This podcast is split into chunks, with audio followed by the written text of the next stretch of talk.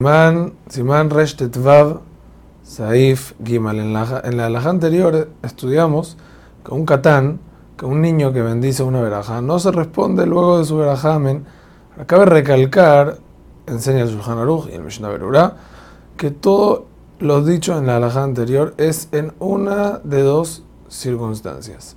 O que el niño está bendiciendo la veraja como si fuera levatalá, es decir, sin comer nada o sin hacer ninguna mitzvah y lo está haciendo porque está practicando, que ahí la veraja no requiere amén. Y se puede y se debe practicar la verajot con los niños, afilo mencionando el nombre de Hashem, y no se considera el batalá, porque por la mitzvah de Jinuj debemos educarlos a hacer las cosas como realmente hay que hacerlas, porque si uno lo va a educar diciendo la veraja sin el nombre de Hashem, va a aprender que la veraja se dice sin el nombre de Hashem. Entonces en ese caso no se bendice amén. O que el niño que está diciendo la veraja es menor a la edad de la edad de Jinuj. La edad de Jinuj es más o menos 6 años, depende de cada niño. Si es un niño bien aplicado, entonces el Jinuj arranca desde afilo antes.